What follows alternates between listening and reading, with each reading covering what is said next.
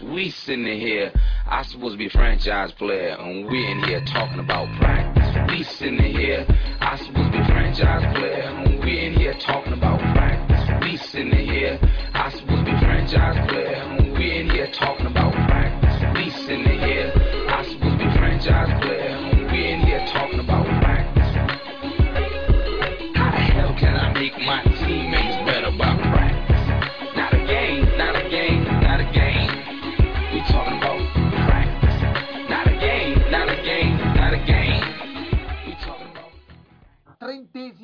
puntata di We're Talking About.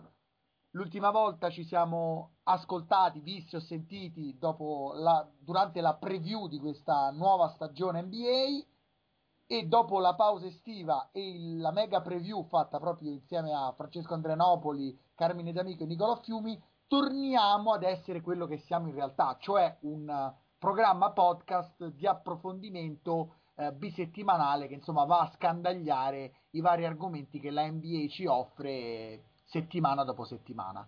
Per questa trentesima eh, puntata, come detto, di We're Talking About, vengono a ritrovarci nuovamente Nicolò Fiumi Ciao a tutti. e Francesco Fleccio Andrianopoli. Ciao a tutti. Quindi, insomma, speriamo, e qui ci rivolgiamo a voi ascoltatori, che siete sempre fedeli e ci scrivete se- settimana dopo settimana facendoci notare gli argomenti più importanti o se c'è qualche problema tecnico e via dicendo. Insomma, speriamo che eh, vi godrete questa nuova puntata di We're Talking About e eh, promettiamo che saremo un pochino più precisi eh, dalle- per, le, per le prossime settimane. Proveremo a fare proprio una puntata ogni due settimane per stare dietro, proveremo ai nostri cugini di Bold Online.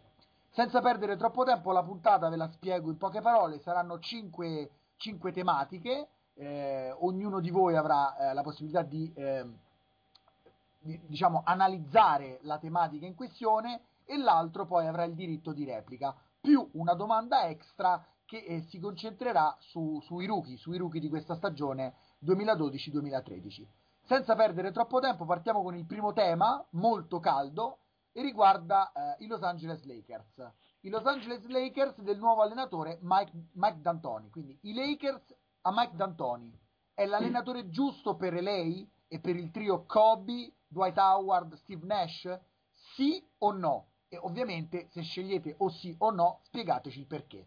Prima la parola a Francesco e poi la replica a Nicolò.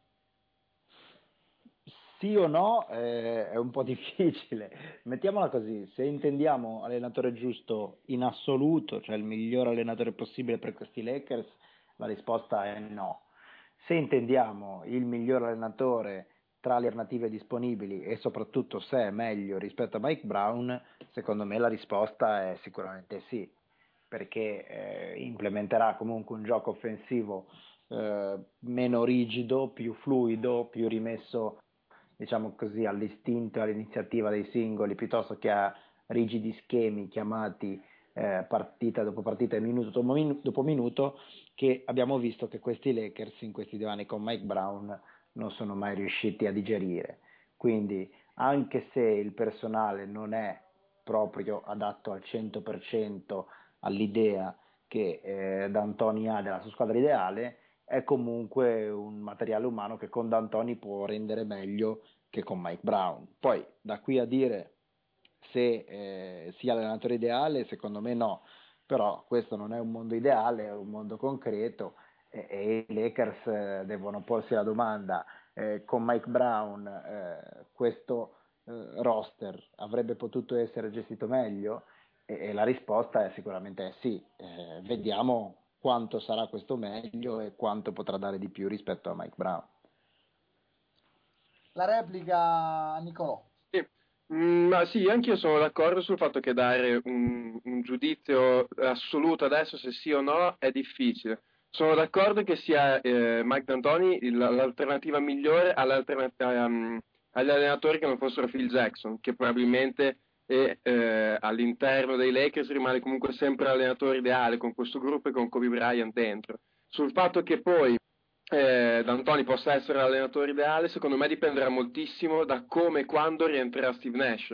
Eh, lui ha dimostrato, D'Antoni, che nelle sue esperienze passate che ha bisogno di un playmaker ehm, che sostanzialmente gli faccia il gioco, che gli trascini la squadra, il playmaker c'è, è Steve Nash, bisogna vedere adesso da questo infortunio che sulle prime è stato un po' camuffato come se fosse insomma una cosa abbastanza leggera, niente di grave, poi invece comunque si è rivelato come poi sembrava anche dall'inizio in realtà, perché comunque si trattava di una frattura a un osso, si è rivelato una cosa un po' più lunga, bisogna vedere come torna, quanto pesano gli anni, però è indubbio che se Steve Nash sta bene, può garantire diciamo 25-30 minuti di qualità, Mike D'Antoni può essere l'allenatore giusto, anche perché mh, credo che abbia quella la credibilità, si sia credi- mh, creato una credibilità che è fondamentale nello spogliatoio dei Lakers, dove sostanzialmente devi essere accettato da Kobe Bryant.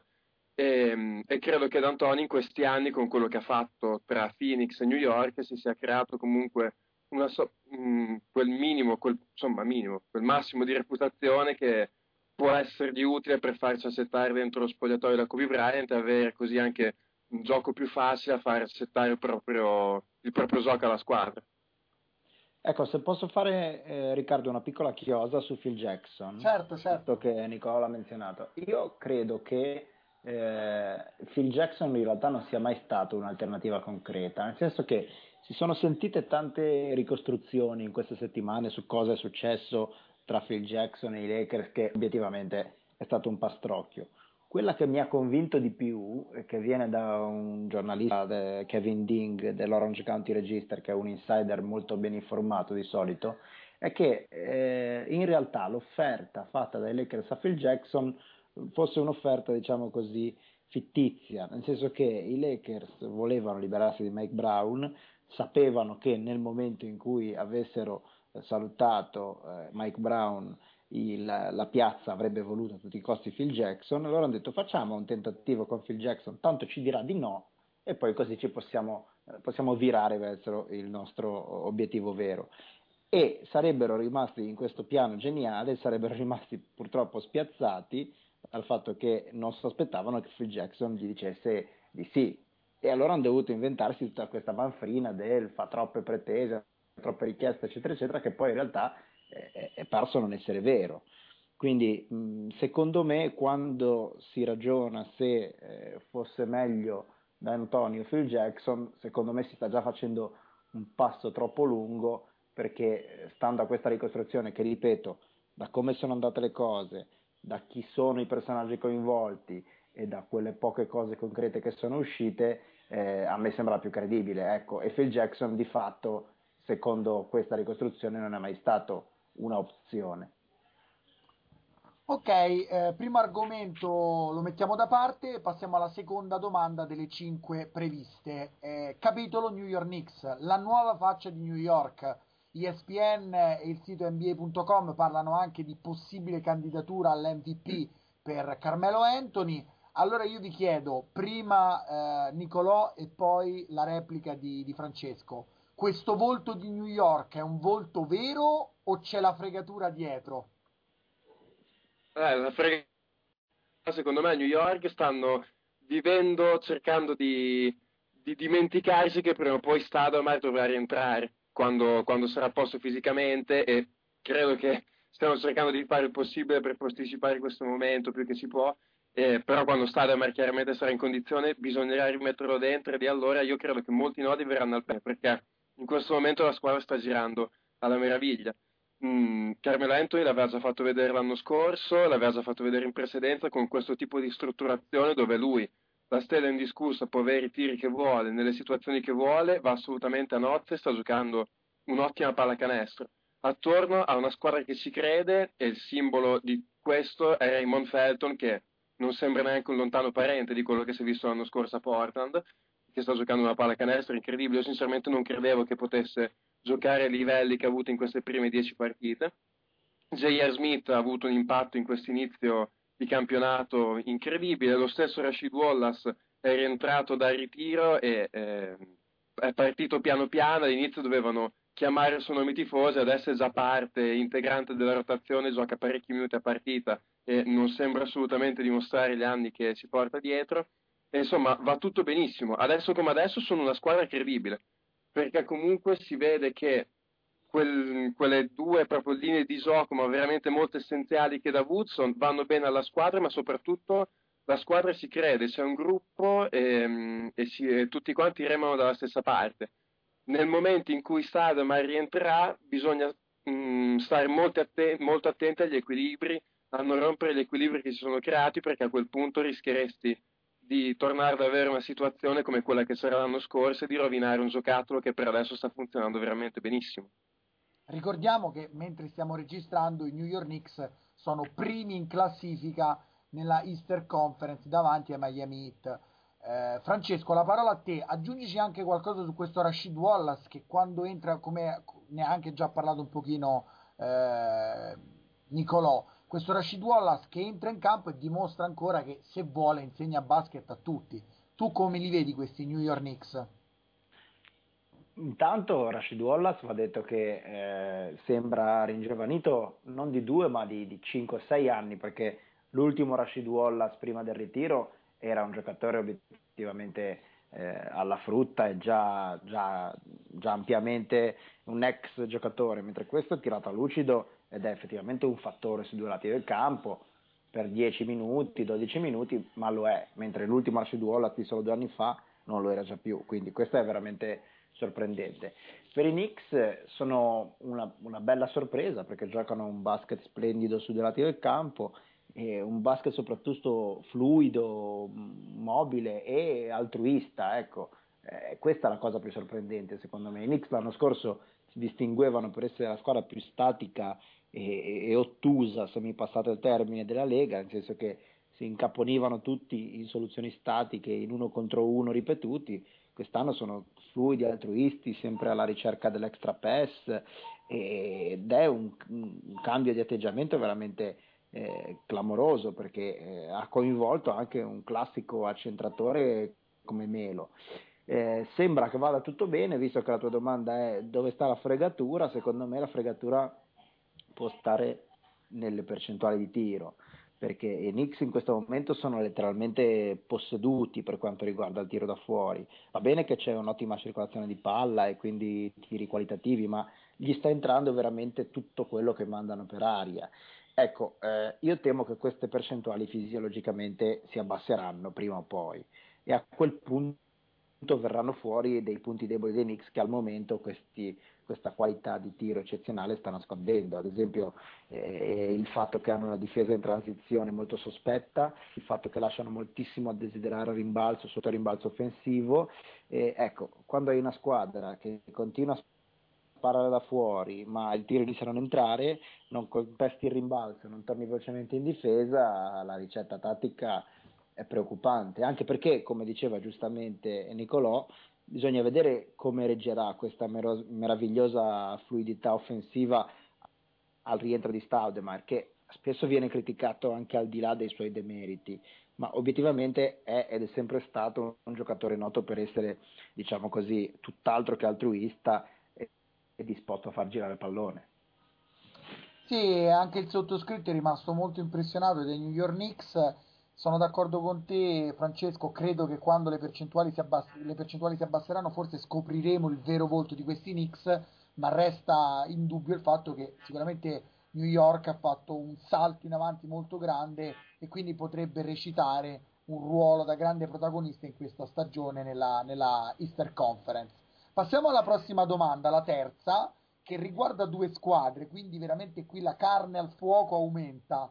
E mi rivolgo sempre a te, Fleccio. Memphis e Clipper, due squadre che invece nell'altra conference, la Western, si stanno dimostrando due realtà molto solide, oltre la conferma, perché comunque già negli scorsi anni, i Clippers lo scorso anno, Memphis soprattutto due anni fa, hanno dimostrato di essere de- delle realtà valide. Quindi qual è il vostro giudizio su questi Memphis, su questi Clippers all'inizio della stagione e il ruolo che stanno recitando Chris Paul e Rudy Gay? Dove possono realmente arrivare queste due franchigie?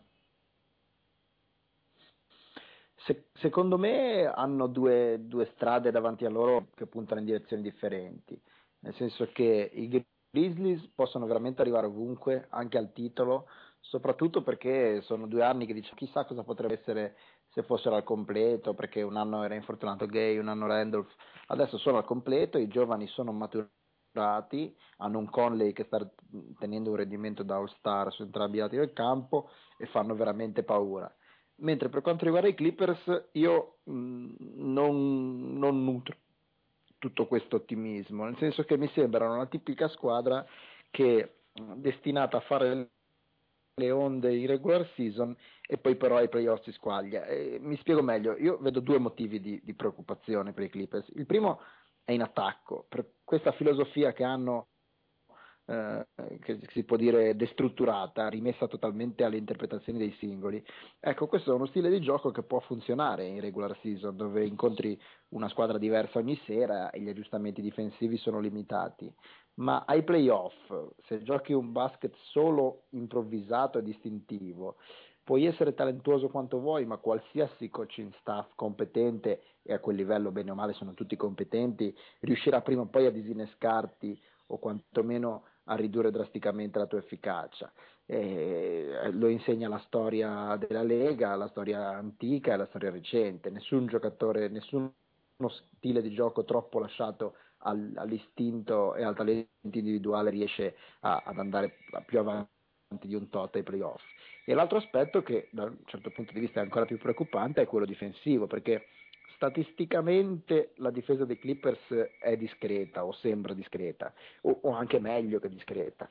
Ma io continuo a vedere tanto fumo e poco arrosto in questa difesa, tante scommesse sulle linee di passaggio e poche gambe piegate, tanti balzi dei due lunghi che cercano la stoppata che va negli highlights, praticamente niente taglia fuori e niente difesa seria in post basso. Insomma, eh, anche qui, finché vivi alla giornata in una regular season contro squadre mediamente eh, meno forti di te, eh, va tutto bene, ma in un'ottica di playoff una squadra seria studia queste tue tendenze e nell'arco di una serie te le fa pagare tutte. Quindi secondo me i Clippers eh, non possono tradurre questo buon inizio di campionato in serie speranze per qualcosa di più che non sia una eh, soddisfacente regular season come l'anno scorso. Nicolò, la tua invece di, la tua visione di questi Memphis Grizzlies e dei Clippers? Sì, eh, mi collega al discorso dei Clippers, anch'io sono abbastanza d'accordo in linea di massima a vedere come sul lungo periodo una squadra decisamente più affidabile Memphis, eh, proprio per i motivi a cui accennava Flash anche se c'è da dire che mh, mm, quest'anno ci sono mm, qualche miglioramento in alcuni giocatori che possono essere importanti, finora si è visto, ad esempio eh, DeAndre Jordan, mi sembra che qualcosina in attacco abbia aggiunto e poi riesca a contribuire un po' di più, oltre che a dare il solito apporto in difesa. C'è Bledsoe dalla panchina che mi sembra che stia letteralmente esplodendo e anche lì sono curioso di vedere poi come gestiranno questa situazione i Clippers perché chiaramente se continua a giocare in questo modo si verrà a creare un dualismo con Chris Paul. Io dubito che sacrificheranno Chris Paul, quindi sono un po' curioso di vedere come gestiranno la questione Bledsoe.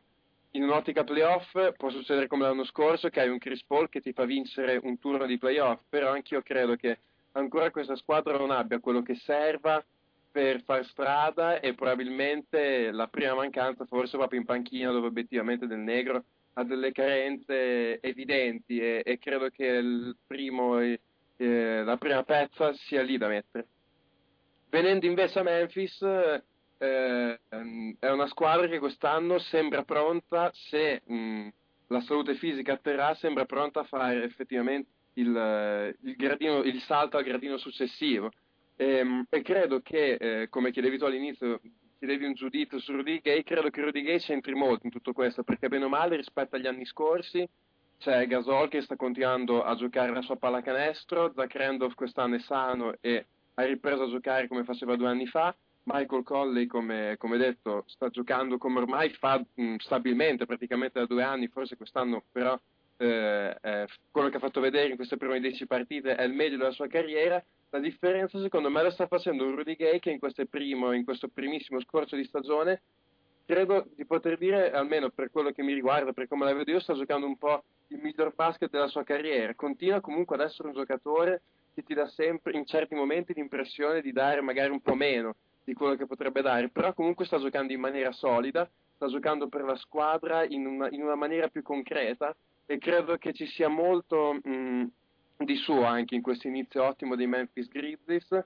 che hanno una squadra invece decisamente eh, meglio strutturata, per quanto l'anno scorso abbiano perso proprio contro i Clippers, credo che abbiano una squadra meglio strutturata proprio perché ha più alternative sia dentro che fuori, perché dentro comunque ha una coppia di lunghi come ce ne sono pochi, che sono Gasol e Randall, fuori comunque hanno dei giocatori come eh, Colley e Gay, e, ehm, e, poi anche dalla panchina stanno venendo fuori degli elementi che obiettivamente inizialmente non gli si dava molto credito, invece la panchina dei Grizzlies sta avendo un buon impatto, perché comunque eh, Jared Baylis, eh, lo stesso Wayne Ellington che sta tirando benissimo, Quincy Pondexter ha avuto un buon, un buon impatto, e sotto canestro c'è, c'è l'unica, ecco, l'unica, assenza che è Daryl Arthur che sarebbe stato un giocatore molto importante e devono un po' rifarsi con, con Spades che um, mi convince il giusto però è comunque una squadra che anche sul lungo, sul lungo periodo sicuramente vedo meglio e sinceramente dubito che questo inizio dei Grizzlies sia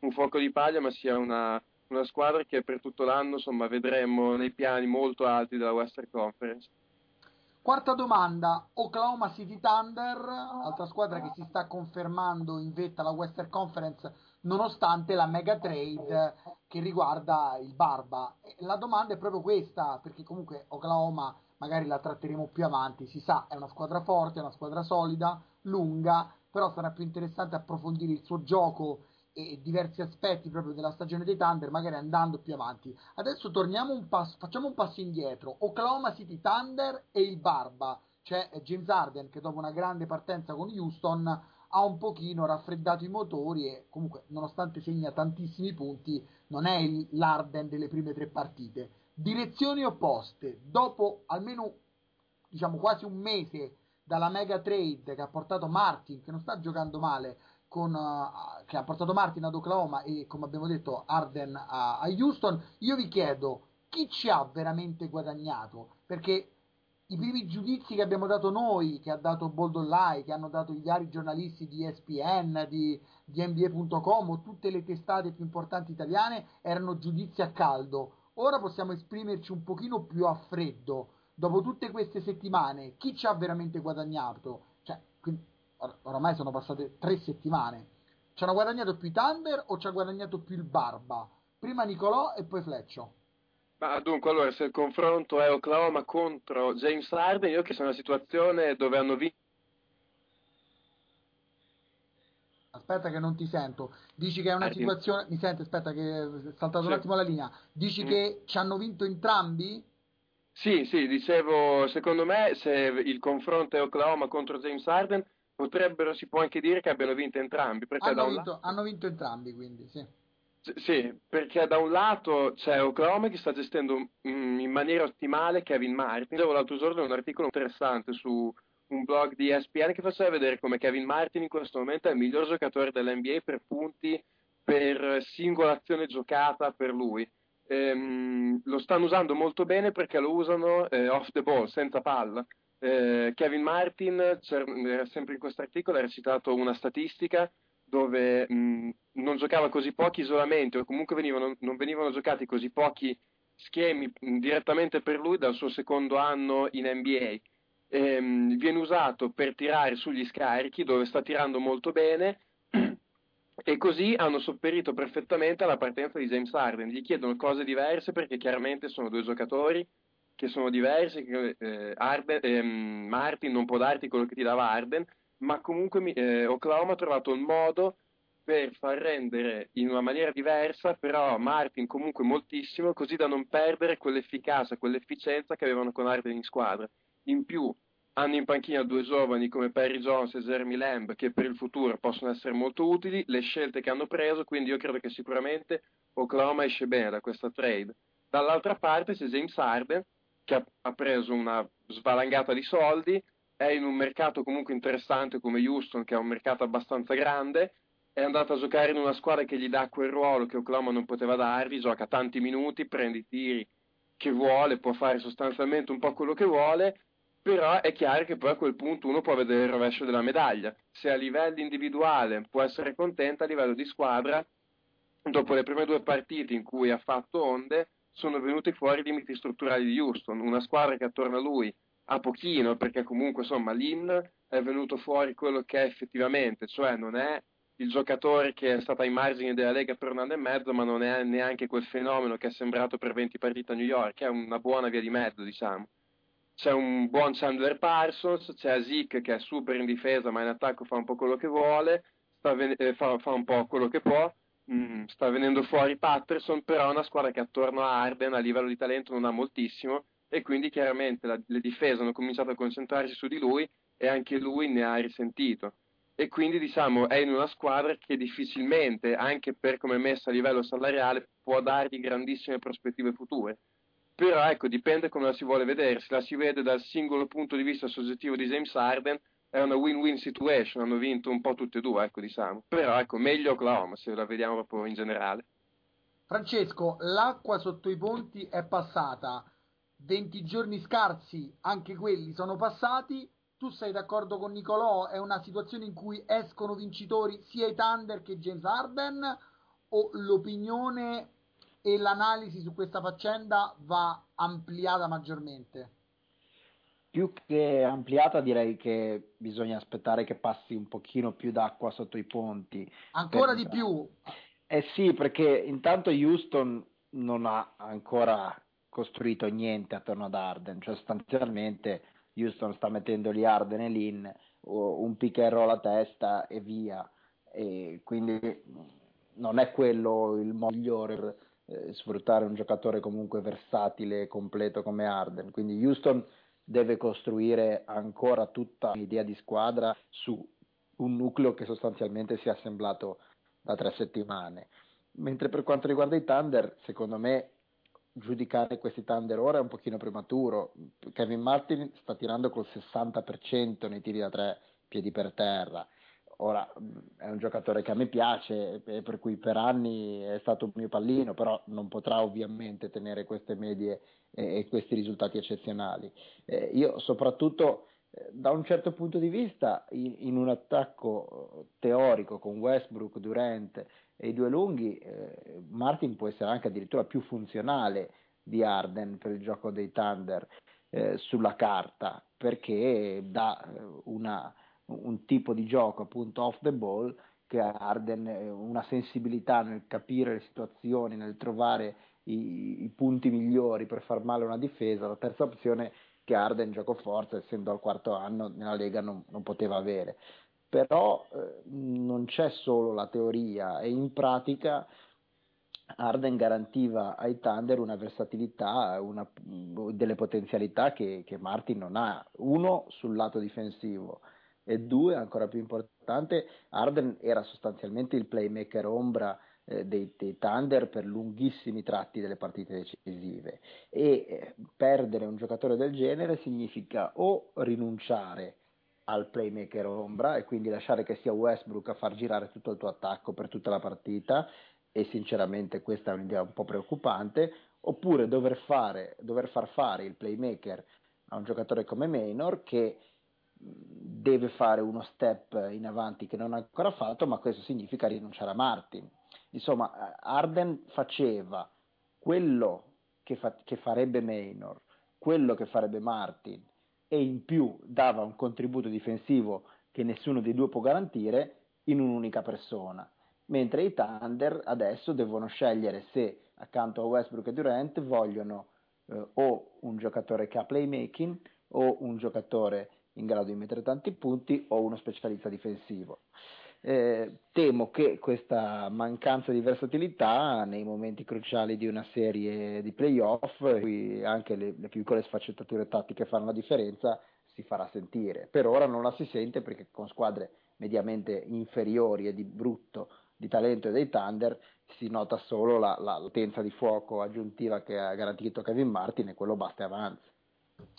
Ultima domanda. Faccio, faccio, solo una precisazione. Vai, vai, vai, vai, vai, vai. Eh, no, sì, cioè, mm, comunque sì, no, sono d'accordo con Flash nel senso, alla fine io ho detto sono vincenti tutte e due, ma comunque ecco, mi sono dimenticato di dire, partendo dal presupposto che la soluzione migliore per tutte e due sarebbe stato trovare un accordo e tenere Arden a Oklahoma, però visto che l'accordo non si poteva trovare e le cose sono dovute andare così da quel punto di vista, ecco, da quel punto di vista diciamo giustificavo la mia risposta che sono vincenti tutti e due, partendo ovviamente dal presupposto che se si fosse potuto fare a livello salariale, la cosa migliore sarebbe stata sia per Arden che per i Thunder rimanere come si era l'anno scorso. Ecco. Certo. Ultima domanda, anche se ricordiamolo, ci saranno delle domande in più finali, le classiche domande a raffica più veloci, partendo da quella proprio dei rookie. Quinta domanda, il miracolo dei Bobcats sopra Celtics, Bulls, Lakers. La domanda che vi porgo è quanto ancora può durare questo periodo miracoloso dei Bobcats che hanno un record praticamente già hanno superato il record della scorsa stagione, non che fosse così impossibile. Fleccio, credo gli manchi una vittoria per essere meglio, ma adesso non, non ricordo sì, precisamente. Esatto. Però insomma, la stagione è già eh, siamo proprio all'esatto opposto. Eh, prima Fleccio, poi Nicolò. Quanto può durare questo periodo magico dei Bobcats? Finirà presto o durerà il più a lungo possibile? Secondo me stanno mettendo le basi per far durare, magari non così, ma per costruire qualcosa di buono. E il merito va a, a Rick Cho, eh, al giovane GM e a Dunlap, l'altrettanto giovane allenatore. Eh, si sono messi lì e secondo me hanno fatto un lavoro molto, molto intelligente, molto umile. Eh, si pensava che eh, Dunlap fosse lì semplicemente come capro espiatorio per perdere un'altra eh, sessantina, settantina di partite e via così, invece si è messo lì e ha costruito un gioco su misura sulle caratteristiche di una squadra che ha, eh, un discreto atletismo, tanta gioventù, tanto entusiasmo, ma pochissimo talento sia in difesa che in attacco.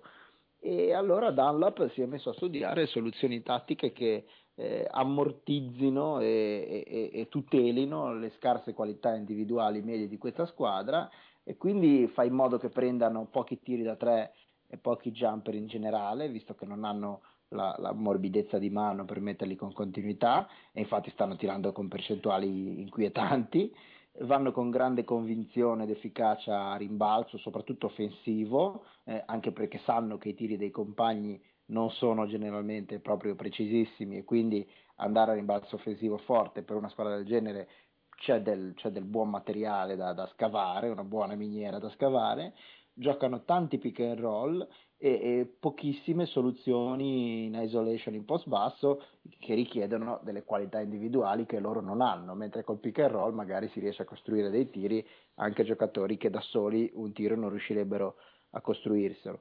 Difendono molto aggressivi sulla palla e sui close out, infatti sono i migliori della Lega per percentuale concessa da tre agli avversari, rientrano bene e con convinzione, insomma sono una squadra costruita eh, su misura eh, di quello che si dice un basket eh, che si concentri sulle cose efficaci, sulle cose eh, diciamo più facili da, da, fare per una squadra e, e però di solito insomma che, che queste siano le, le, basi per un basket efficiente e produttivo anche con poco talento lo si sa da, penso dagli anni 50 però metterle in pratica è un'altra storia e loro ci stanno riuscendo.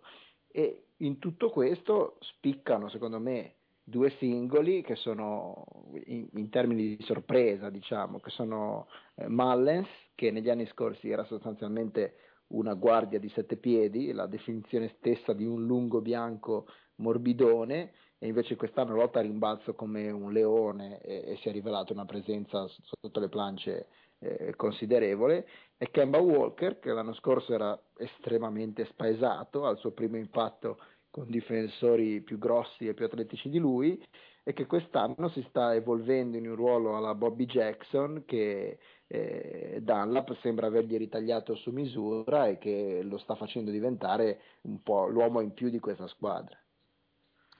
La tua opinione invece, Nicolò? Sì, a, a Charlotte c'è sicuramente un'area nuova, soprattutto quello che sta facendo la differenza, credo, in questo momento è l'entusiasmo che ci mette la squadra, che va, proprio va in campo con, con, con, una testa, con una faccia completamente diversa rispetto a quello dell'anno scorso, perché a ben vedere a livello di singoli non è cambiato tantissimo, però quei due o tre innesti che sono stati fatti sono stati fatti seguendo anche mh, un po' la logica dei giocatori che si dovevano rilanciare, Sessions e Gordon venendo dalla panchina per adesso sono due giocatori importanti ed erano entrambi, chi per un motivo, chi per un altro, giocatori che dovevano un attimo rilanciarsi. Sessions veniva da una, mh, seconda parte di stagione, in particolare playoff molto negativa con i Lakers. Gordon, dopo un buon inizio di carriera con i Bulls, si era un po' persa a Detroit. E, ehm, e, lo stesso Kemba Walker, che c'era anche l'anno scorso, però come sappiamo aveva fatto abbastanza male, doveva insomma dimostrare che la scelta, la scelta che era stata spesa per lui non era stata spesa male e quindi anche lui aveva questa voglia di rivalsa verso eh, dentro di sé e, ehm, e, credo che questo stia giocando un ruolo molto importante. La squadra va in campo, io credo conscia delle proprie eh, manchevolezze, dei propri limiti, però comunque da tutto quello che ha, penso che sia una delle poche squadre che in qualsiasi partita di regular season comunque mette dentro del pressing a tutto campo, giocano molto sul, sull'atletismo, cercano giustamente qui Dunlap secondo me come diceva anche Flash sta facendo bene comunque a cercare di sfruttare le gambe fresche dei suoi giocatori.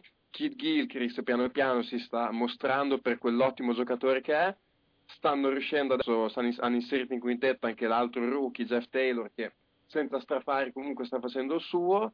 In tutto questo riesce ad avere un ruolo anche di chioccio se vogliamo Brandon Haywood e insomma per adesso sta andando tutto bene. Chiaro che è una squadra che magari vince, non, non, non, arriva magari alle 30 partite vinte, forse neanche alle 25, ma, ma, non è neanche tanto quello il fatto che conta, quanto l'importante quest'anno era creare questo, questa atmosfera che sta facendo a Charlotte che per il futuro potrà fare solo bene.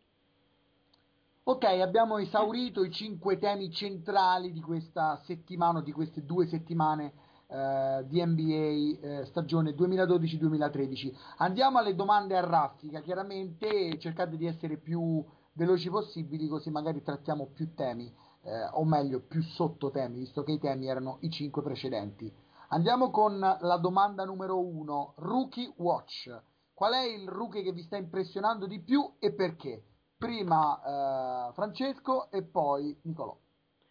Io direi proprio Kid Gilchrist, nel senso che bene Lillard, bene Anthony Davis, ma Kid Gilchrist sta dando una presenza fisica, difensiva, di impatto eh, in una squadra con talento medio bassissimo che a me sembra impressionante, cioè eh, potenza fisica, leadership, capacità di stare in campo, sembra già un veterano, insomma di solito è un altro tipo di giocatore quello che arriva e ti cambia la fisicità di una squadra, la durezza di una squadra. E, e lui ha questo impatto qua e da un rookie a me sembra straordinario più ancora di quello che fanno altri rookie.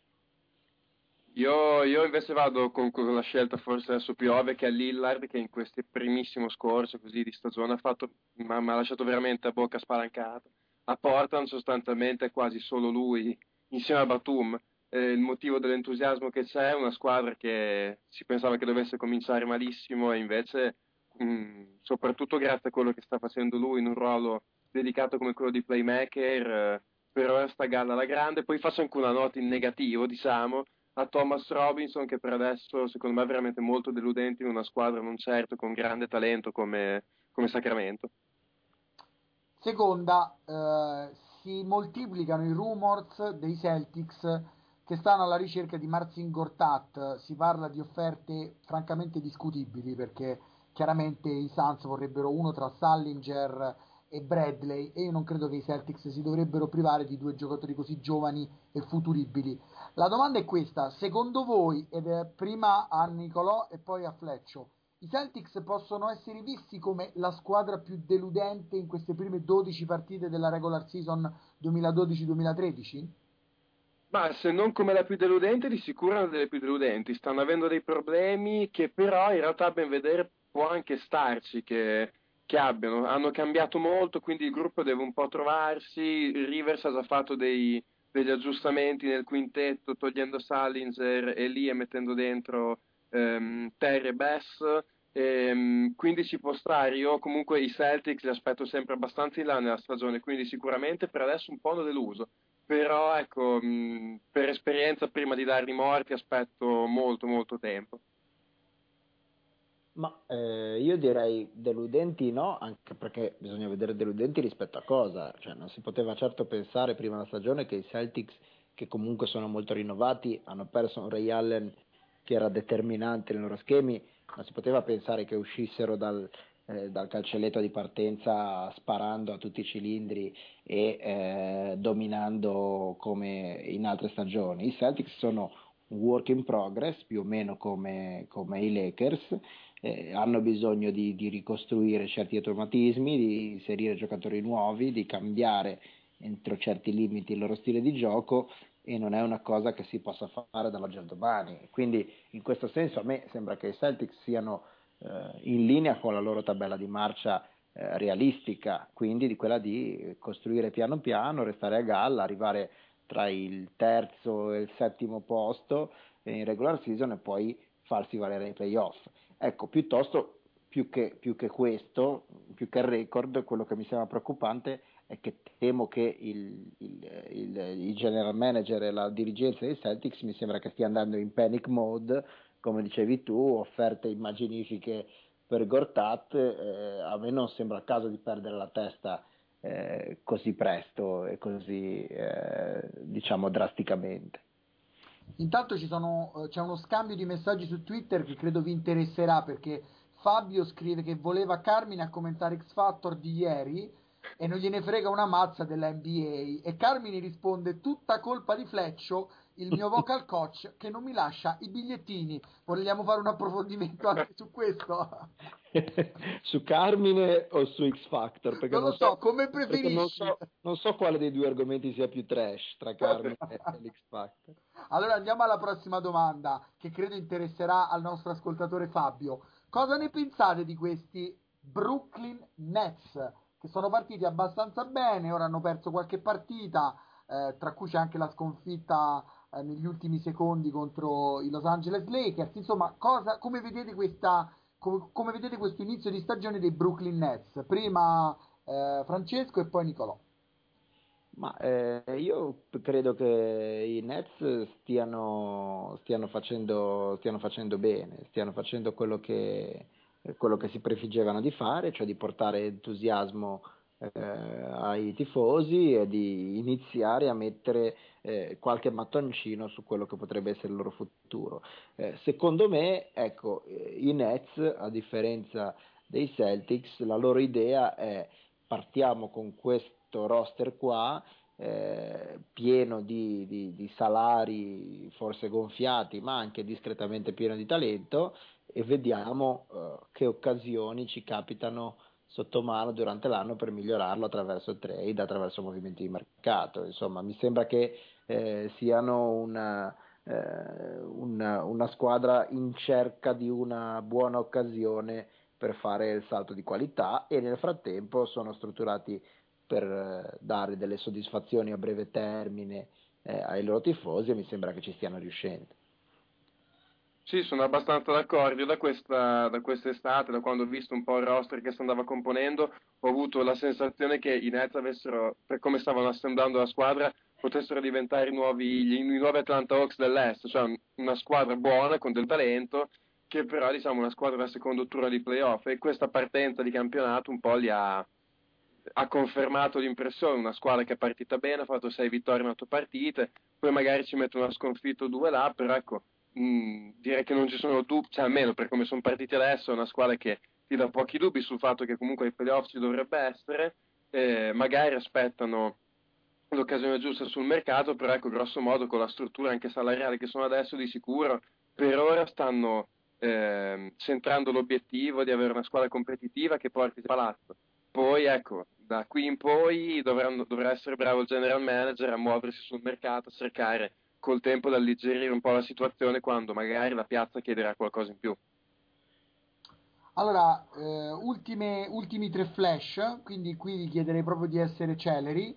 La prima sembra dagli ultimi rumors che, se, che i Lakers siano interessati a Raja Bell. Secondo voi è un giocatore che può essere utile nel, nel sistema di, di D'Antoni oppure anche qui, come nel caso dei Celtics, troppa fretta di aggiustare un sistema che forse avrebbe bisogno di un po' di tempo? Ma io mi concentrerei più che altro, più che su mettere dentro altri giocatori, anche perché Rajabel credo che ormai insomma, sia verso la, la, parte finale, finalissima della sua carriera, mi concentrerei più che altro sul far rendere giocatori importanti alla panchina, come ad esempio può essere Jamison, che io credo che possa dare di più. Sono totalmente d'accordo. eh, Rajabel, qualcosa da aggiungere e da sistemare c'è, ma la risposta non può essere Rajabel o, o questo Rajabel. Rajabel di dieci anni fa sì, ma questo non serve proprio. Seconda domanda, eh, abbiamo parlato molto in sede di preview della coppia Jennings-Monta Ellis, eh, partendo prima da Fletch e poi con Nicolò. Secondo voi dopo queste prime partite si può parlare ancora di una coppia che non funziona insieme o forse bisogna diciamo rimangiarsi un po' quello che è stato detto e questi due insieme possono realmente giocare? Ma eh, mi sembra che si può dire che possono giocare in un contesto, diciamo, scarsamente probante come la regular season.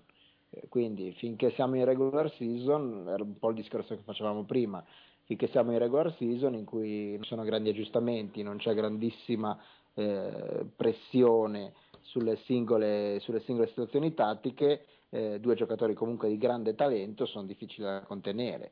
Poi se si parla di basket serio, di basket strutturato, eh, con quei due giocatori lì sono facili in quel contesto lì da affrontare e, e una volta disinnescati non ti rimane più niente. Sì, sì, anch'io sono d'accordo, poi tra l'altro io mm, sono due giocatori che amo il giusto, quindi vederli insieme non sono neanche tanto imparziale sulla questione. E sono due giocatori sì che magari nel momento, nel momento in cui sono un po' più in transagonistica in, eh, in regular season possono fare la differenza, ma sì, anch'io difficilmente li vedo incidere, specialmente insieme in un contesto di playoff o di basket comunque più avanzato.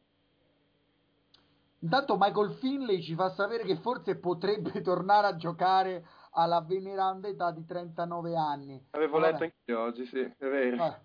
Passiamo oltre, vi, vi, più che una domanda vi chiedo di spendere qualche parola su Brandon Roy che purtroppo sembra che si ritira nuovamente perché il ginocchio non è proprio più non, non, ce la fa proprio più a giocare, ha proprio dei problemi molto più gravi di quelli che lui stesso credeva, visto che insomma, è tornato in campo con la maglietta, con la maglietta dei Timberwolves. Un pensiero per questo giocatore che ha diciamo tanto talento quanta, quanta sfortuna.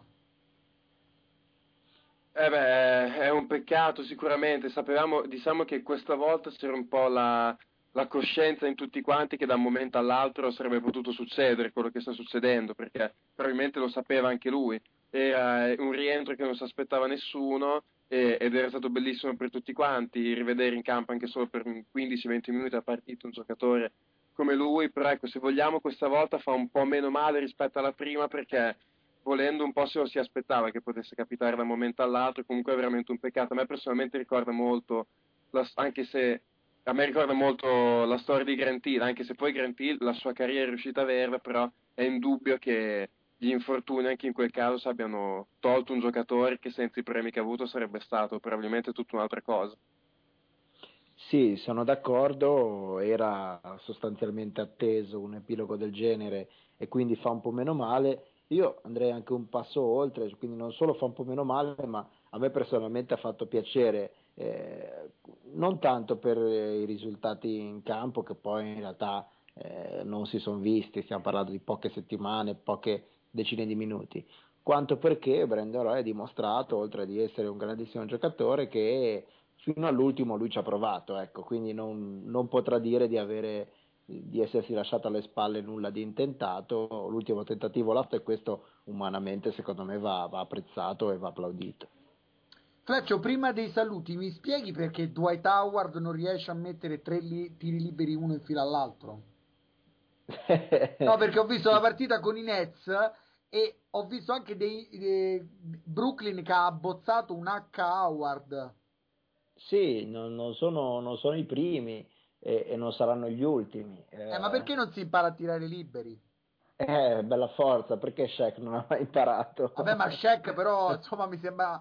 A, a, nella sua epoca mi sembrava un pochino più dominante. Diciamo che si poteva anche permettere il lusso di passare sopra a questo difetto. Invece Howard credo che insomma, ci dovrebbe lavorare un po' anche perché, e di, qui dimmi se mi sbaglio, secondo me Shaq era proprio negato. Invece Howard c'era stato anche un periodo agli Orlando Magic che diciamo i, i, i, tiri liberi li tirava in maniera decente, con, con almeno il 60%.